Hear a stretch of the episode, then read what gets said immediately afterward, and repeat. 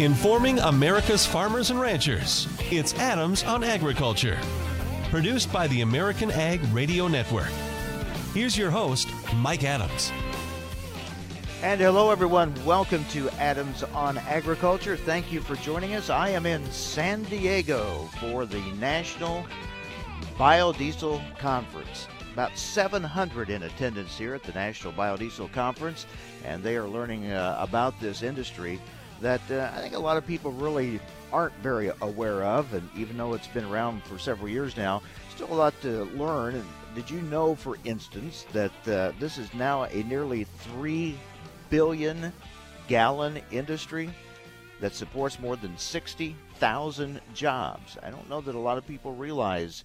Uh, the size of the national biodiesel industry and uh, its impact on our economy, and certainly uh, we look at uh, the potential of further growth in this industry. And uh, that's what we'll be talking about here the next couple of days in San Diego. A look at where the industry's at. It's had another up and down year, and we'll also be looking at the future of this industry over the course of the next couple of days on our broadcast from here in San Diego. Thanks for joining us, and we are joined now by Don Scott. He is Director of Sustainability for the National Biodiesel Board. Don, good to see you. Thanks for being with us. Good morning. Thanks for you. Thanks for you being here. You know, uh, there's a lot of talk about sustainability right now, yep. and there are a lot of definitions of sustainability. But there is obviously going to be a growing emphasis, I think, in the public discussion and uh, maybe even in legislation. Who knows about climate change and those types of issues, environmental impact. Uh, I would think, and this may surprise some people because they may not be aware of it but I would say the, the biodiesel industry is in a very good position and a good story to tell uh, about uh, the environmental footprint, the sustainability of this industry. We, we have a, a great story to tell. Um, I mean, sustain, sustainability, when it comes down to it, is how do we use the, the resources that we have today without uh, we want to make sure that those resources are still available for future generations to make the decisions that, that they want to make with those resources. Uh, sustainability is a balance between uh, environmental impacts, what we can do economically, and what people are going to value socially. And we think biodiesel uh, has good things for all of that. Uh, we support support rural life. We uh, do good things for the economy, and we're reducing emissions for the environment. I'm always frustrated uh, by critics of the renewable fuels industry, whether it's ethanol or biodiesel, that question the environmental uh, benefits of of biofuels, and they continue to question whether or not it is good for the environment. I, to me, that's one of the strong suits, uh, the big selling points of the of the industry. It certainly is. Now, the question is a good question. Like, are we doing good things for the environment? Uh, the important thing is to look at the science for that answer. And the truth is that the renewable fuel standard is doing great things for the environment. Uh, it's reducing emissions. you know, biodiesel alone has reduced over 150 million tons of carbon dioxide emissions. Um, the concern is, you know, are we doing responsible things with agriculture? And in fact, we are. The farmers are increasing yields. They're becoming more efficient. They're producing more food on fewer acres. So at the same time, we are feeding people, keeping food costs down, and we're producing renewable fuel. The footprint of agriculture is actually shrinking. We're farming 23 million less acres today than we were farming in 2007 when the RFS was passed. I usually find that the critics, the, those who question the environmental benefits of biofu- biofuels, are the ones that are anti-agriculture. Usually, are very critical of, uh, of our food production system in this country in general. Yeah, that's true. And so you won't find a, a lot of those people coming from the Midwest. You know, they're coming from the coast or they're coming from from Europe, where they have perceptions about agriculture, but they don't have a lot of firsthand knowledge about it. So, how do we make this message even better? What what steps can we take to make it even stronger? Well, you know, we've been working at the National Biodiesel Board for over a decade to, to build better science. Uh, and we're learning through that process that science is good, science is important, but you also have to be able to communicate that to people. Essentially, we have to build relationships with those people. Even those people that are they're critical of us, uh, we have to find some common ground and explain to them how we're seeking the same thing. So we want to improve the environment, we want to reduce emissions, um, and you know it's it's difficult difficult, but you have to have communications with people. We're talking with Don Scott, Director of Sustainability for the National Biodiesel Board. Of course, we look at biodiesel. Uh, the we think primarily of the soybeans as the raw uh, material, but there are several other products that are used as well. Yep. Um, soybeans make up about half of the biodiesel we, we make in the U.S. today. Uh, the other half is made from almost equal portions of used cooking oil, uh, animal fats, distillers corn oil. Uh, five to ten percent of that comes from canola. So it's very diverse. It's growing in diversity uh, as we continue to grow the industry. Now that's the key. How do we grow this industry? And then we get into a lot of other issues that we'll be discussing here the next couple of days when it comes to things on the federal level. But uh, how do we get uh, that growth uh, at the grassroots level? That's a challenge. Right. You know, the industry was built to get rid of these extra oils. We have more oils than we can eat. Uh, we've proved that we can do that successfully. But we also proved it in the process we support jobs, we do good things for the environment. So it would be nice to extend those benefits if we can grow the industry beyond those existing feedstocks. Um, the potential is there. We've got researchers looking at, at cover crops and other kinds of, of crops, things like algae, things to, to convert more waste grease. So essentially what we need is we need to expand the market so that we're putting more biodiesel into the market to continue those economic incentives for um, research and innovation for that additional production. I want to get back to the greenhouse gas emissions because that's where there's going to be a lot of uh, scrutiny, I think, on, on mm-hmm. agriculture in general as we move forward. And there's more talk about uh, the environment and climate change and those types of issues. Uh, tell us more about the the story that biodiesel has to has to tell there, and and how do we measure? How do we get a good, accurate account of, of when it comes to greenhouse gas emissions, what we're doing. Right, and that's one thing that, that we are very thorough when we account for our emissions. Uh, plants, like soybeans, plants are very good at taking solar energy and storing that in a in a vegetable oil that we use to make biodiesel. In that process, they're taking carbon dioxide out of the air. Um, so, so that is very simple. We also take responsibility for any of the fossil fuel emissions in production. So if we're still using diesel fuel and gasoline in trucks and tractors for farming and transportation and electricity and natural gas and, and producing biodiesel, we're taking responsibility for those emissions. And uh, in what we call, you know, a, a life cycle approach, biodiesel reduces greenhouse gases by about 80% compared to petroleum. Um, now, if we can, can get the rest of the fossil fuels out of our production, if we can use renewable natural gas or renewable electricity or so, uh, solar photovoltaics to produce biodiesel, we can get closer and closer to 100% greenhouse gas reduction or completely carbon neutral uh, with biodiesel. Is that the goal? I think so. It really depends on the market. I mean, that's something we could do today. Uh, uh, states like California are trying to incentivize that. They're trying to reward producers based on their carbon intensity. And so when those rewards make sense to, yeah, we'll spend a little bit more money to acquire renewable natural gas instead of using, um, you know, cheap, highly available uh, petroleum natural gas or fossil fuel natural gas. That's something we can totally do. So that's the potential that is out there for the industry. That's just one of the many potentials. Yes. Yeah. yeah. there really are a lot of possibilities out there that uh, we're, you know, hopefully going to be able to get uh, into and explore in the in the years ahead. But uh, uh, I, I, there's a success here that's a story that's not being told, and we're going to try to do that and get more information out about the biodiesel industry. Don, thanks for being with us. Appreciate Thank you. It. All right. Don Scott, Director of Sustainability for the National Biodiesel Board. Coming up next, we're going to talk with the uh, biodiesel lead for the Illinois Soybean Association and uh, talk about some of the activities uh, farmers are involved in to get this message out about this uh, very important fuel biodiesel. Stay with us from the National Biodiesel Conference in San Diego. More information coming up here on AOA Adams on Agriculture.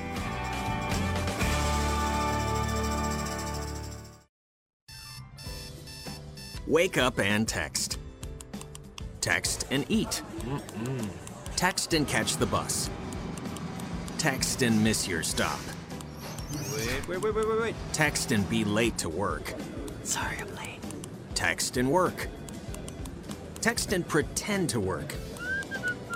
Text and act surprised when someone calls you out for not working. Who, me? Text and meet up with a friend you haven't seen in forever. Hi. Oh, hey. Text and complain that they're on their phone the whole time.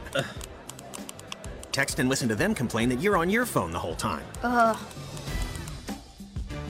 Text and whatever. But when you get behind the wheel, give your phone to a passenger. Put it in the glove box just don't text and drive. Visit stoptextsstopwrecks.org. A public service announcement brought to you by the National Highway Traffic Safety Administration and the Ad Council. Okay, men. This is your time. Maybe you didn't choose this, but you're here now. You're gonna go out there and be an all-star caregiver. It's up to you. So what are you gonna do? You're gonna go grocery shopping, cook, clean, be there emotionally and physically. You gotta dig deeper. Drive them to physical therapy, doctor's appointments. Don't you forget about the pharmacy. I know you won't. Because that's what caregivers do. Don't give up. Don't ever give up. This is your time to show the world, your family, and yourself that you're tougher than tough. Now go out there and be the best caregiver this world has ever seen. Caregiving is tougher than tough. Find the care guides you need at aarp.org slash caregiving. A public service announcement brought to you by AARP and the Ad Council. What if you had a medical emergency away from home? What you need is Mobile Help, America's premier mobile medical alert system. Most systems only work at home, but with Mobile Help, you get help outside the home with coverage nationwide on one of the largest cellular networks at the press of a button. I pressed the button, and lo and behold, the emergency came within minutes. Mobile Help did save my life. No question about that. Call Mobile Help now for a free color brochure. We'll send you everything you need, including the base station, the patented mobile device, the waterproof pendant, and wrist button. You can also add the fall button that automatically detects falls and signals help. Call today and receive a risk free 30 day trial. There's no equipment to buy and no long term contract. For a limited time, you'll also receive a free emergency key box with your plan purchase. Remember, mobile help keeps you safe coast to coast. Call 800 930 6137 now for your free mobile help brochure. That's 800 930 6137. Again, 800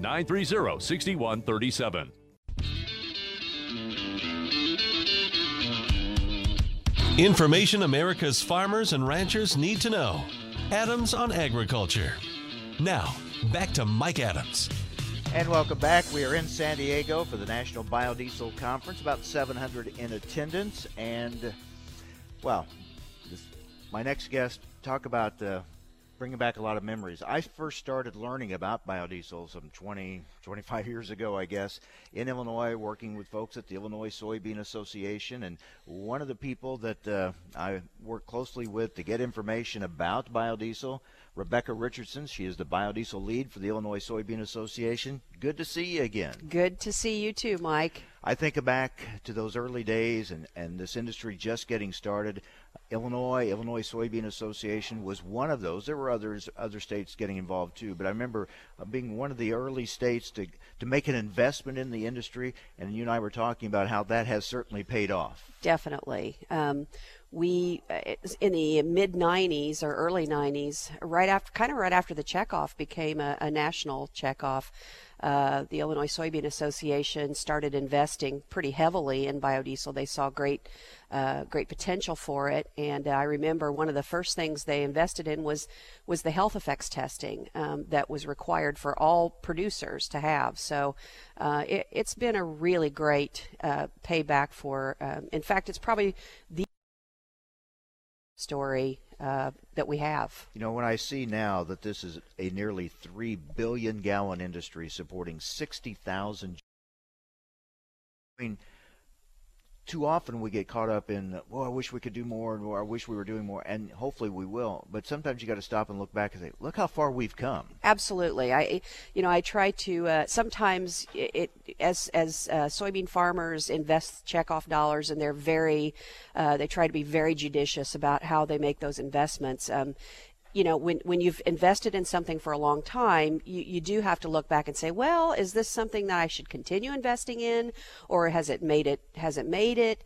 Uh, you know, it's kind of like everything else. You, if you aren't at the table, you know, you, you really lose track of uh, making sure that um, your voice is heard in an industry that continues to grow up very challenging to get into the fuels market. It is complicated. There are a lot of hurdles, as both ethanol and biodiesel have learned over the years. Uh, I think back, uh, you knew it was going to be a niche market, especially to begin with. And I remember going uh, to different events and uh, where, where school buses were using it, and we would talk about, oh, it smells like French fries out the exhaust pipe and things like that. So we've come a long ways. Yes, absolutely, and and you know it it continues. There continues to be a lot of research, and and uh, engine technology has mm-hmm. has changed so much, and uh, you, you know you tend to think, well, you know, we've invested in this. Now we need to move on to something else. But this has been a, a an investment that continues to pay uh, soybean farmers every day 365 days a year and has for a long time. And when you think about, you know, 73 cents a bushel, that's that's really a significant uh, payback, many times more than the than the investment they're making in the checkoff itself. correct me if I'm wrong, but I, I think back to when this started. Part of the emphasis or the impetus was, well, soybean oil was a real glut, you know, on the market yes. and, and depressed prices and looking for a market, and it kind of started there, didn't it? Yeah, people were dumping oil. I mean, crushers had to find a place to put oil so they could crush more soybeans for protein, and and that's really one of the greatest stories about the product that we have is that you never grow a soybean for for its oil. You always grow soybean for its protein, and so we have this byproduct that um, in that we really struggled with what to you know with with what we would do with it. And as tr- the trans fat issue has uh, become uh, one that isn't favorable to, to the soybean industry um, biodiesel came along at right the, at the right time because um, we lost a lot of the food market um, about 10 years ago. And uh, you know the, the biodiesel industry grew up really during that very same time and now we're growing more soybeans than ever. And we look at the, you know the the challenge with prices. Uh, uh, where would we be without uh, the biodiesel industry? I yeah, I'd hate to want. I'd hate to know, you know, yeah. where prices would be without it. Talking with Rebecca Richardson, she is the biodiesel lead for the Illinois Soybean Association. Uh, you mentioned the engine technology. That was part of this too, to get those manufacturers to, to kind of work in, in in partnership with the industry and with the fuel to make this work. Yeah, one of the projects that that the Illinois soybean farmers continue to invest in is um, uh, making sure that the engine manufacturers are up to date and they know exactly what's going on in the biodiesel industry. So, for example, when we need to change the specification, uh, and it's happened 23 times since uh, since the uh, biodiesel got its first provisional standard from ASTM. Uh, but it, every time we change it, we work with those engine manufacturers to make sure we're doing the right thing.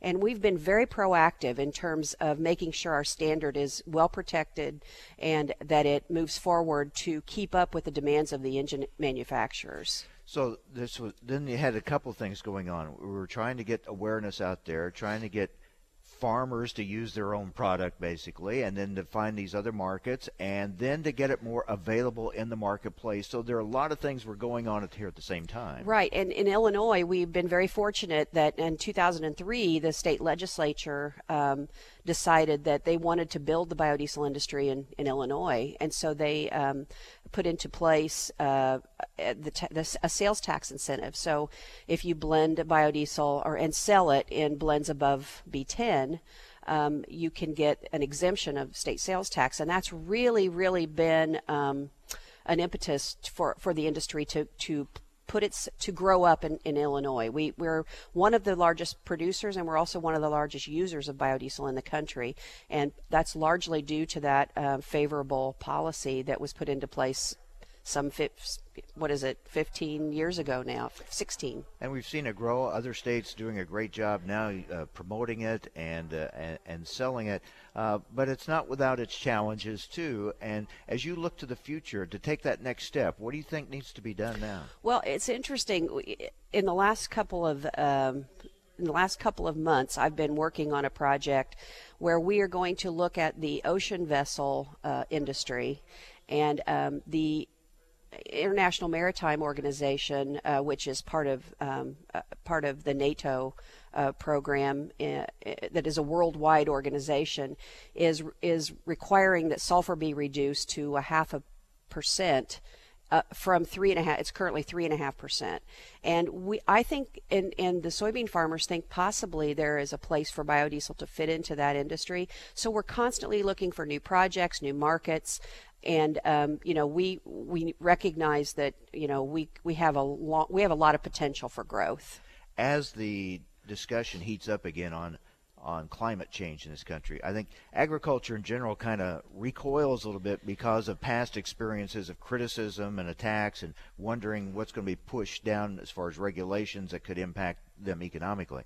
But I think overall, if it's in the right framework, uh, we've got a great story here to tell, and this plays into the wheelhouse for ethanol and biodiesel, I think. I do too. And, you know, in fact, we have a perfect uh, scenario and case in point uh, where uh, California just um, put into place a, uh, a, a, low carbon fuel standard. And biodiesel is fitting very nicely into meeting that low carbon fuel standard. So I agree with you. I think that there are naysayers on the climate change uh, argument, and we wouldn't. You know, we won't go into that, but I think that if, if you know, if uh, those in agriculture would really kind of st- take a step back, there is tremendous opportunity for us to play into that market because we have you know nature's best uh, product at our fingertips. We, we grow it and we you know we sell it. So it's to our advantage to uh, to work in that sector. And I think the key moving forward is what direction it's going to take, what what are the parameters that are set for it, and will agriculture be given that opportunity to uh, to use its strengths in that? We'll see how that plays out. Um, you know, I think too. You know, we talk primarily soybeans, but uh, this is an industry that has room for other raw materials to be used too. It's not like you ha- you are trying to push those aside. There's plenty of room at the table here, right? Yeah. Um, the uh, most of the early adopters of uh, and the the early leaders in the biodiesel industry recognize that you know soybean oil is the preferred product for biodiesel, but the the whole uh, the potential for growth is when you consider other feedstocks. And those feedstocks also help our industry. So if you have used beef tallow as the as the original feedstock, um, you know that raises the uh, that raises the price and the value of a of a beef carcass. And the same in the pork industry, the same in the chicken industry. What about the industry right now as far as profitability is concerned? Well, I mean, there are things that you know we're, we're never going to set the price and we shouldn't. We don't have an interest in doing that. Our work is on making sure there are no barriers for people using biodiesel because it's a high performing it is a, a, a low carbon intensity fuel that is that should always be available.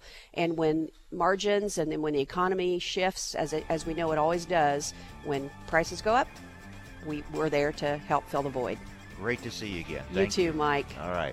Rebecca Richardson, she's the biodiesel lead for the Illinois Soybean Association. Stay with us. Much more to come from the National Biodiesel Conference going on here in San Diego. You're listening to AOA, Adams on Agriculture.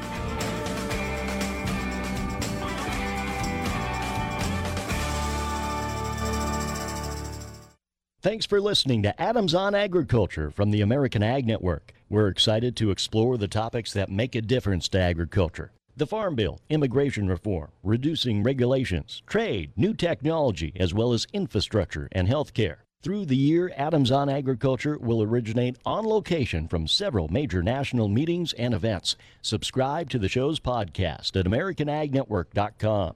Thanks for listening to Adams on Agriculture from the American Ag Network. Hi, I'm George Foreman. Do you have an idea for a new product or invention? People ask me all the time, George, how do I get my idea in front of companies? How do I get a patent? What do I do next? Do you have the same questions? I'll tell you like I'll tell them all. Call my friends at InventHelp. To get your free inventor's information, call 1 800 352 0432. That's 1 800 352 0432. I believe every inventor deserves the opportunity to step into the ring and take their best shot. Put InventHelp in your corner. Here's a morning market check for Adams on Agriculture, brought to you by the American Ag Network. As expected, a mixed start to the grain market as volatility continues amid the government shutdown. A mixed start, at least for corn and soybeans. The U.S. government shutdown and U.S. Chinese trade talks, the main focus for the corn and soybean market. Meanwhile, the wheat market has jumped this morning amid rumors of increased export demand. but there's no USDA confirmation. The USDA may not issue crop reports now until at least February due to the government shutdown. Taking a look at the morning prices, March corn down a half at 381 and a quarter, May down a half at 389 and a half. Soybeans for March up a quarter at 917. May beans are up a half at 930 and a half. The wheat market is up this morning. Chicago wheat for March up seven and a half at 525 and a quarter. Kansas City wheat for March up seven at 513. Minneapolis wheat for March is up three and a half at 577 and three quarters. May wheat for Minneapolis up two and three quarters. A mixed start to the livestock market. Not much activity as uh, we get rolling again following the Martin Luther King holiday on Monday. Cash cattle and cash hogs almost non existent today, although activity is expected to pick up as the week goes along. February live cattle down 72 at 125.80. April down 62 at 126.75. Feeder cattle for January down 67 at 140.77. March down a dollar seven at 141.75. April down a dollar 15 at 143.25. Lean hogs for February up 67 at 61.92. April up 17 at 66.45. From the American Ag Network, that's a market check for Adams on Agriculture. Reason number 12 why you should own a ThermoSpa's hot tub? They require no attachment to your home's plumbing. Thanks to the ThermoSpa's unique built-in thermofiltration system that filters the water an incredible 144 times a day, you simply fill it with a garden hose and your water stays crystal clear with very little maintenance. Call to receive a free DVD and brochure and find out how you can own a ThermoSpa's hot tub for only a few dollars a day. Right now, they're offering 0% APR financing with approved credit and a $1,000 savings coupon, including free delivery, free chemicals, and a cash discount. And with models starting at $4,995, there will never be a better time to own a ThermoSpa's hot tub. So call now and ask about this limited time offer. Call ThermoSpa's today at 800 991 5852 for your free DVD and brochure. That's 800 991 5852. ThermoSpas, hot tubs designed to improve your life. Call 800 991 5852 today to take advantage of 0% APR financing.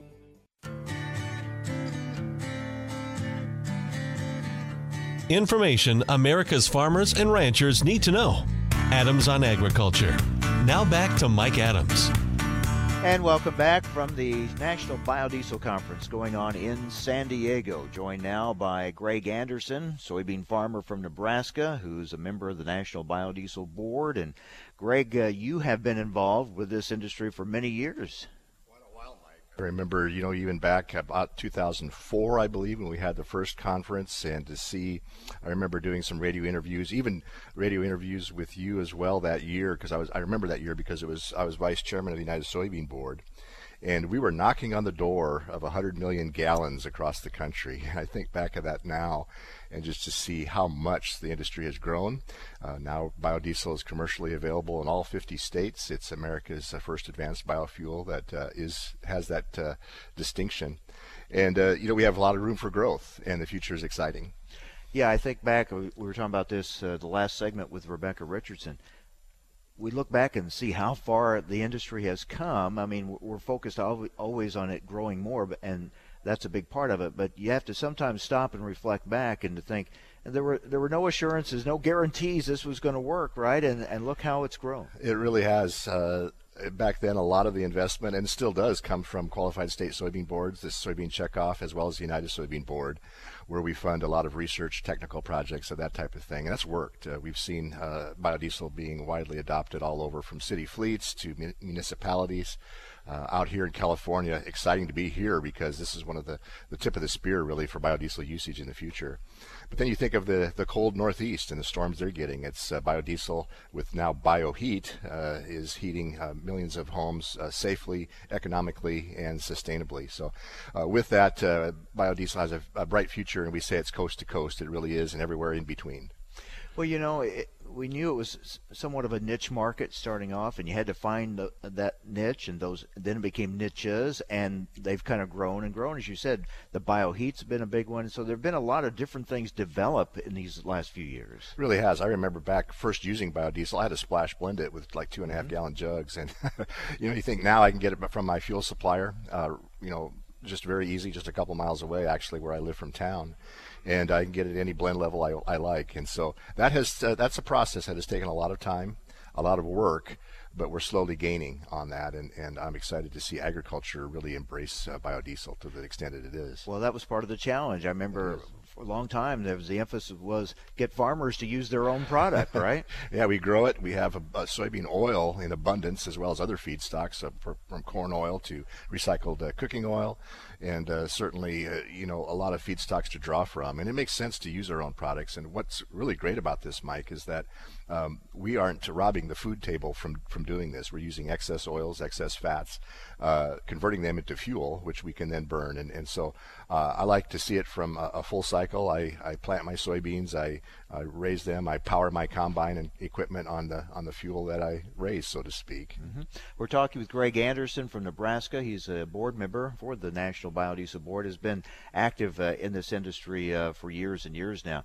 Um, you know, when we look at how this really we've been building this market. I remember working with school districts to get them to use it in, in school buses, which made a lot of sense to me. You were when your kids are around those exhaust fumes around school buses, you wanted to, you know, uh, to, an emphasis on quality, air quality, and things like that, and and that's been a big part of this message and growth too. Oh yes, uh, city bus fleets, school districts have embraced this. You think about children who are standing there waiting for that bus. That bus pulls up, and if it's emitting emissions, that's that's harmful to them. So we really had uh, what was called a soccer mom movement, so to speak. Uh, we we dealt with school districts across the country. A lot of them have embraced this fully, and uh, you know, using a B20 blend, it, it shows that it does drastically uh, reduce emissions. And so that's why so many city fleets are using it in their transportation systems.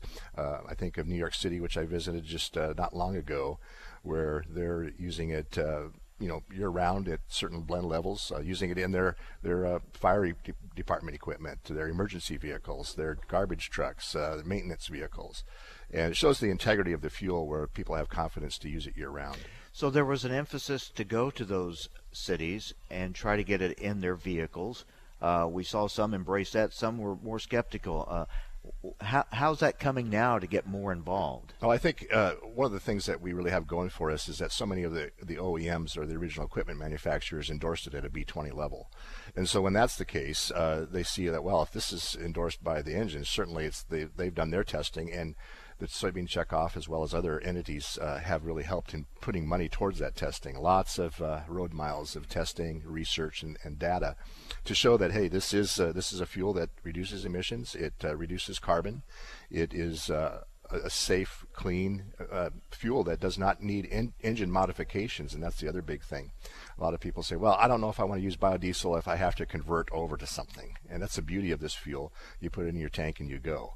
So uh, even with you know uh, winter vehicles that uh, keep the runways clean out at the uh, big airports uh, using a B20 in their snow blowers and their snow removal equipment. It really shows that biodiesel works everywhere.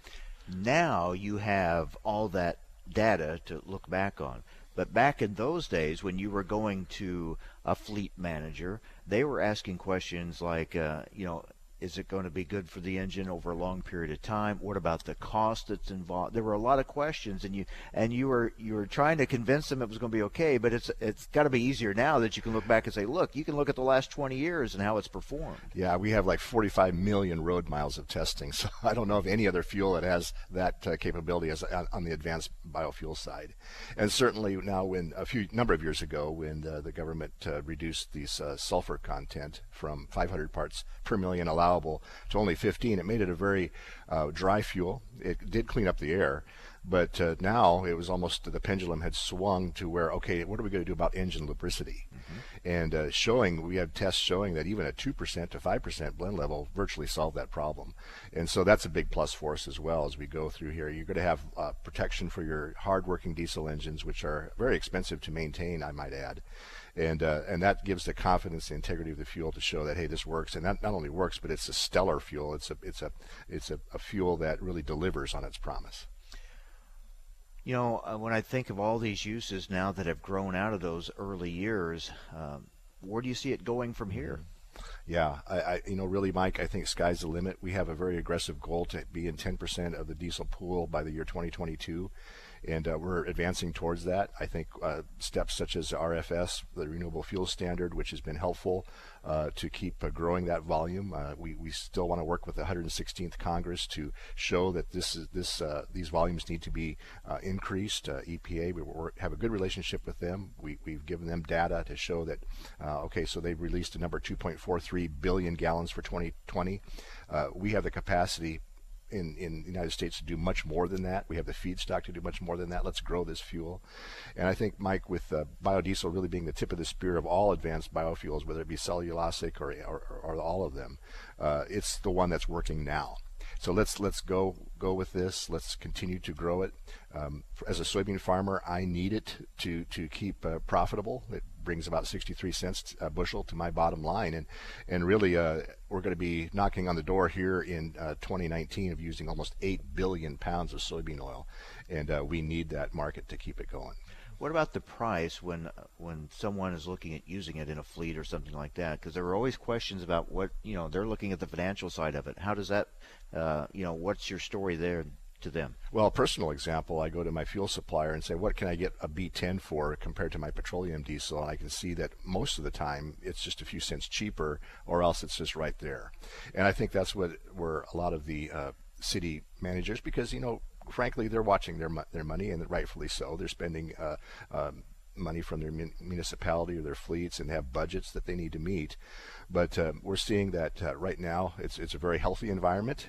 Uh, fuel prices across the country are, are down, and uh, feedstock uh, prices are low. Actually, you know, soybean oil isn't where it was a few years ago when it rocketed up to over 60 cents a pound. Now it's it's much much lower than that, and so uh, biodiesel producers are making money, and uh, we're we're seeing that in spite of the fact that the tax incentive has not been renewed. So uh, I'm confident that biodiesel will always have a place in the marketplace, and the marketplace will help sift that out. What is the relationship with the petroleum industry. We know it's adversarial much of the time with ethanol in the petroleum industry, oil industry, big oil. What yeah. about with biodiesel? Well, but you know, the, the oil industry understands that biodiesel is not going away. We're we're now a major league player. Uh, we're in the game. Uh, it's not like uh, we're in for for a little while and then they can just snuff us out. They've seen that that and you know it's it's one of those things where uh, oil and gas have had tax incentives in place for a long, long time, some of them over 100 years, and uh, they never expire. And yet we're uh, working on a platform where our tax incentive has,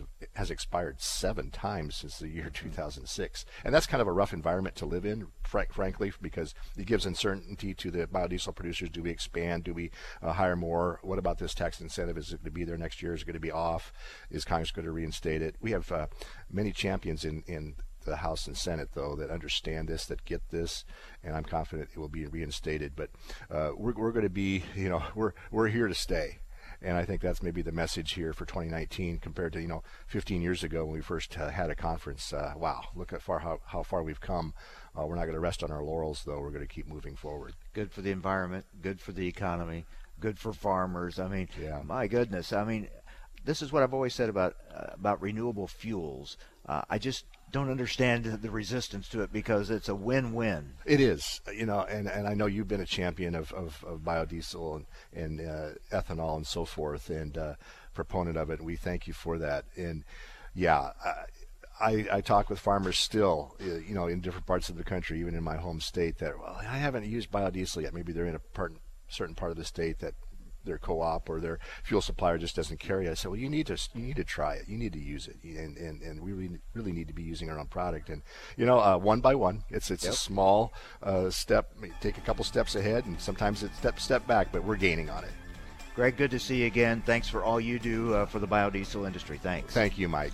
Greg Anderson from Nebraska, board member with the National Biodiesel Board. Stay with us. More to come from here in San Diego at the National Biodiesel Conference on AOA Adams on Agriculture.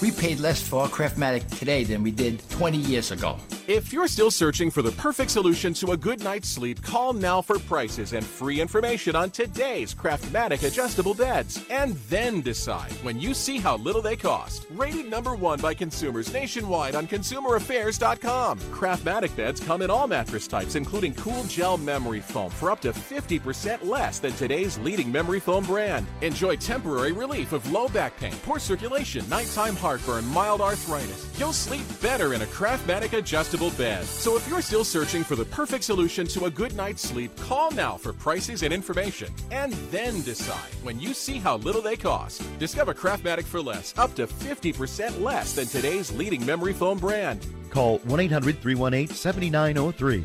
That's 1 800 318 7903. 1 800 318 7903. Call now. I'm here to tell you that your options for getting out of debt have never been better. How do I know? Because I'm Howard Dvorkin, the founder of Consolidated Credit. For nearly two decades, we've helped over 5 million people just like you. And every time we help someone, they all say the same thing. Why didn't I call sooner? If you owe too much money on your credit cards and you feel that you'll never be able to pay it off, don't wait. Simply pick up the phone and find out what our Freedom Quest program can do for you. Reducing your payments by up to 50% is just the beginning, but you have to take the first step. When credit card debt is the problem, we're the solution. Call Consolidated Credit now. As soon as you call, the hard part is over. Call Consolidated Credit now. 1 800 489 7204. 1 800 489 7204. That's 1 800 489 7204. 5701 Sunrise Boulevard, Fort Lauderdale, Florida. Licensed debt management service provider, Vermont and New York banking departments, Maryland 149, Oregon DM 80031.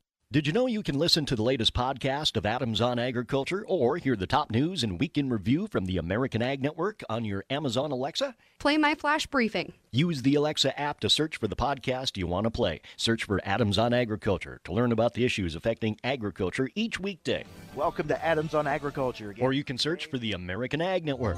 This is the American Ag Network Week in Review. I'm Sabrina Hill. Stay up to date on agriculture with the sound of your voice on your Amazon device. I can't believe he found them. He seems sorry. We very clearly told him not to look up there. I'm honestly impressed that he was able to do it. Right? What did he balance on that big chair? Or... Yeah, I mean, I guess he'll just know what his gifts are this year. I really thought we had hidden them well. If they can find their presents, they can find a gun. 911, what is your emergency? Every day, eight kids and teens are unintentionally killed or injured by loaded and unlocked guns. Learn how to make your home safer at endfamilyfire.org. Brought to you by the Ad Council and End Family Fire.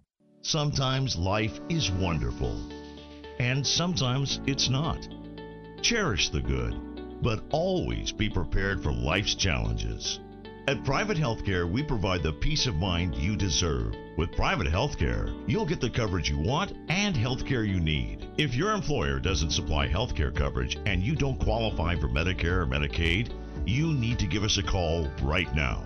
Private healthcare is private health insurance for ages 65 and under with medical, dental, vision, and even prescription coverage. When life comes at you unexpectedly, you need to be ready, and health insurance is your financial safety net. If you're looking for health coverage at the best price and your annual household income is 35,000 or more, give us a call at 800-664-2612. That's 800-664-2612.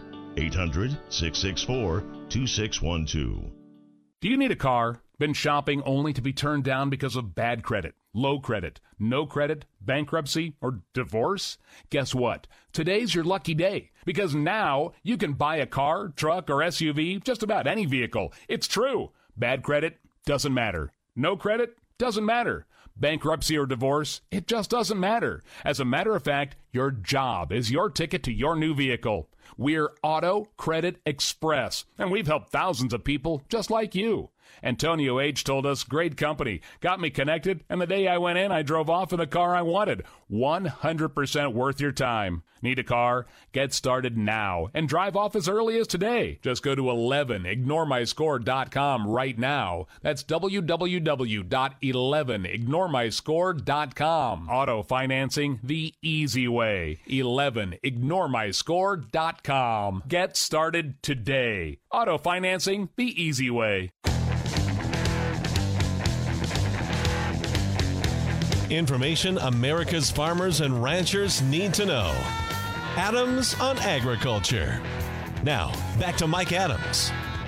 Welcome back to the National Biodiesel Conference here in San Diego. Kurt Kovarik is with us, Vice President of Federal Affairs for the National Biodiesel Board. Kurt, we were just talking about, well, I guess before we can look any further down the line, priority one right now is to get the government back up and working. And do you, you think we're getting anywhere close to that?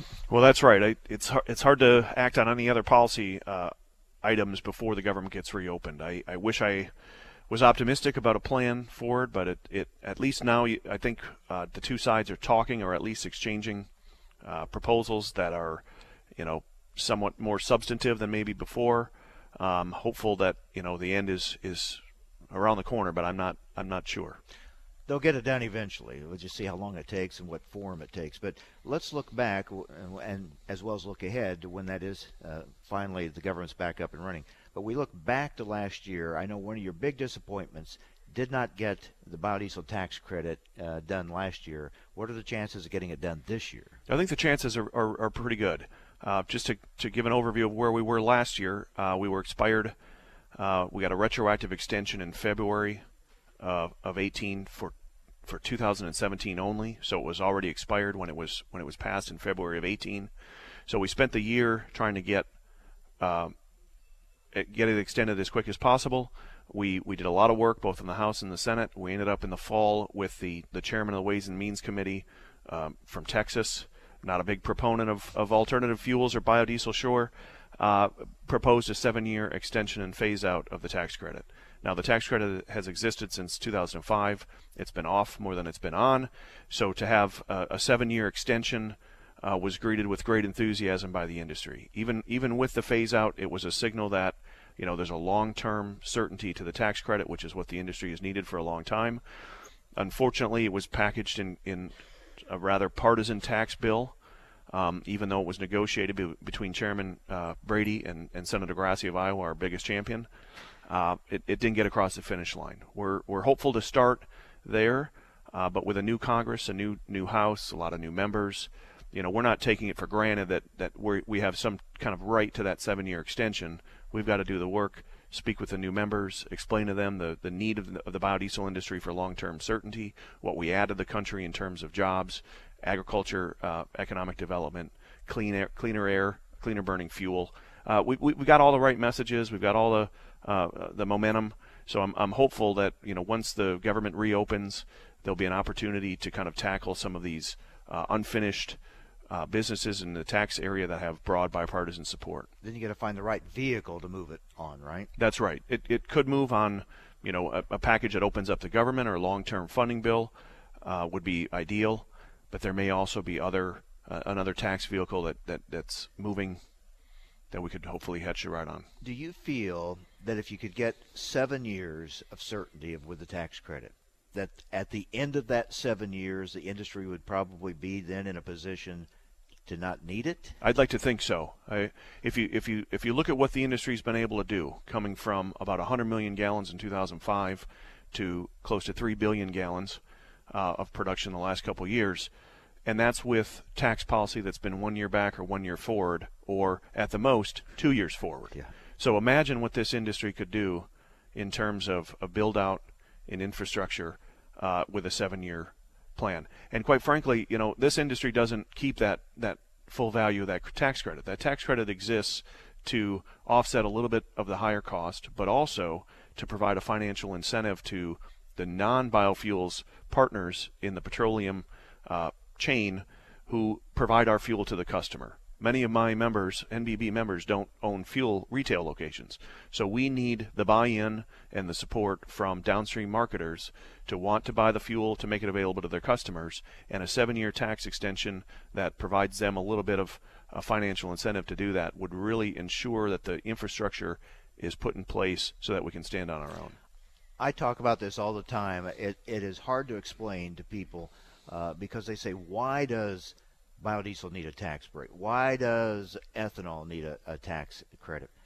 And I keep explaining because they say, well, just let the marketplace determine it. Well, you don't control the marketplace. You're, That's right. You're not the the one that's uh, you know that uh, distributes the fuel. You you you you you produce a fuel, a fuel additive, something that goes into an already existing fuel, and that existing fuel, those people in that industry control the market. That's absolutely right. And I, you know, I, I, I laugh when people say, well, let's let the free market decide. Well, petroleum has had, you know, tax incentives for a hundred years, and they, they still depend on their, their tax breaks. And to say that there's a free market in the petroleum uh, delivery system is, is just false. And there's a lot of other uh, uh, costs to petroleum fuels that aren't included in the in the uh, what you pay at the pump, whether that's the environmental degradation or the fact that you know we've got to protect shipping lanes from the Middle East to bring petroleum to the United States. So uh, there, there's no such thing as a level playing field. Um, if you if you're if you support American agriculture, if you want energy independence, if you want cleaner burning air, then then the, the tax incentive for biodiesel is kind of a spit in the ocean of, of for, for what the value that you're getting from it. Other legislative priorities this year would be besides the tax credits, our primary legislative uh, priority. Uh, we've got a couple of other federal policies that we're keeping an eye on, hopefully not necessarily in Congress, uh, but uh, maintaining and strengthening the renewable fuel standard, increasing volume obligations there, maintaining the integrity of the program. We saw with uh, the previous administrator uh, granting small refinery exemptions to nearly every refiner that applied, undermining the program to, destroying demand for biodiesel, particularly a couple hundred million gallons. So improving that program and the integrity of that is going to be key. And then obviously uh, uh, maintaining our wins on our, our fair trade uh, cases with Argentina and Indonesia. Uh, for many years, this industry was hamstrung by the fact that they had to compete with heavily subsidized imports that they weren't able to compete with. We've leveled the playing field there, and we've seen uh, enormous growth among our members to the tune of 15 and 20 percent of uh, volume increases as a result. So we want to protect that. Always amazed we have to keep reminding our own lawmakers that the RFS was to uh, develop and promote a domestic fuel industry. That's right. That's right. And they get it, uh, but you know, sometimes we have to launch legal battles against these foreign countries to make sure that. America can compete fairly. Well, this industry has accomplished a lot in the last several years, and uh, if if we get some a little help, more help along the way can accomplish a whole lot more in the future, and hopefully that those things will happen with the, the tax credit and some other things. Kurt, as always, good to talk with you. Appreciate it. Thank you, Mike. Kurt Kovarik, he's Vice President, Federal Affairs for the National Biodiesel Board. That wraps it up for today, but more coming up tomorrow from here in San Diego at the National Biodiesel Conference. Hope you'll join us. Have a great day. This is Adams on Agriculture.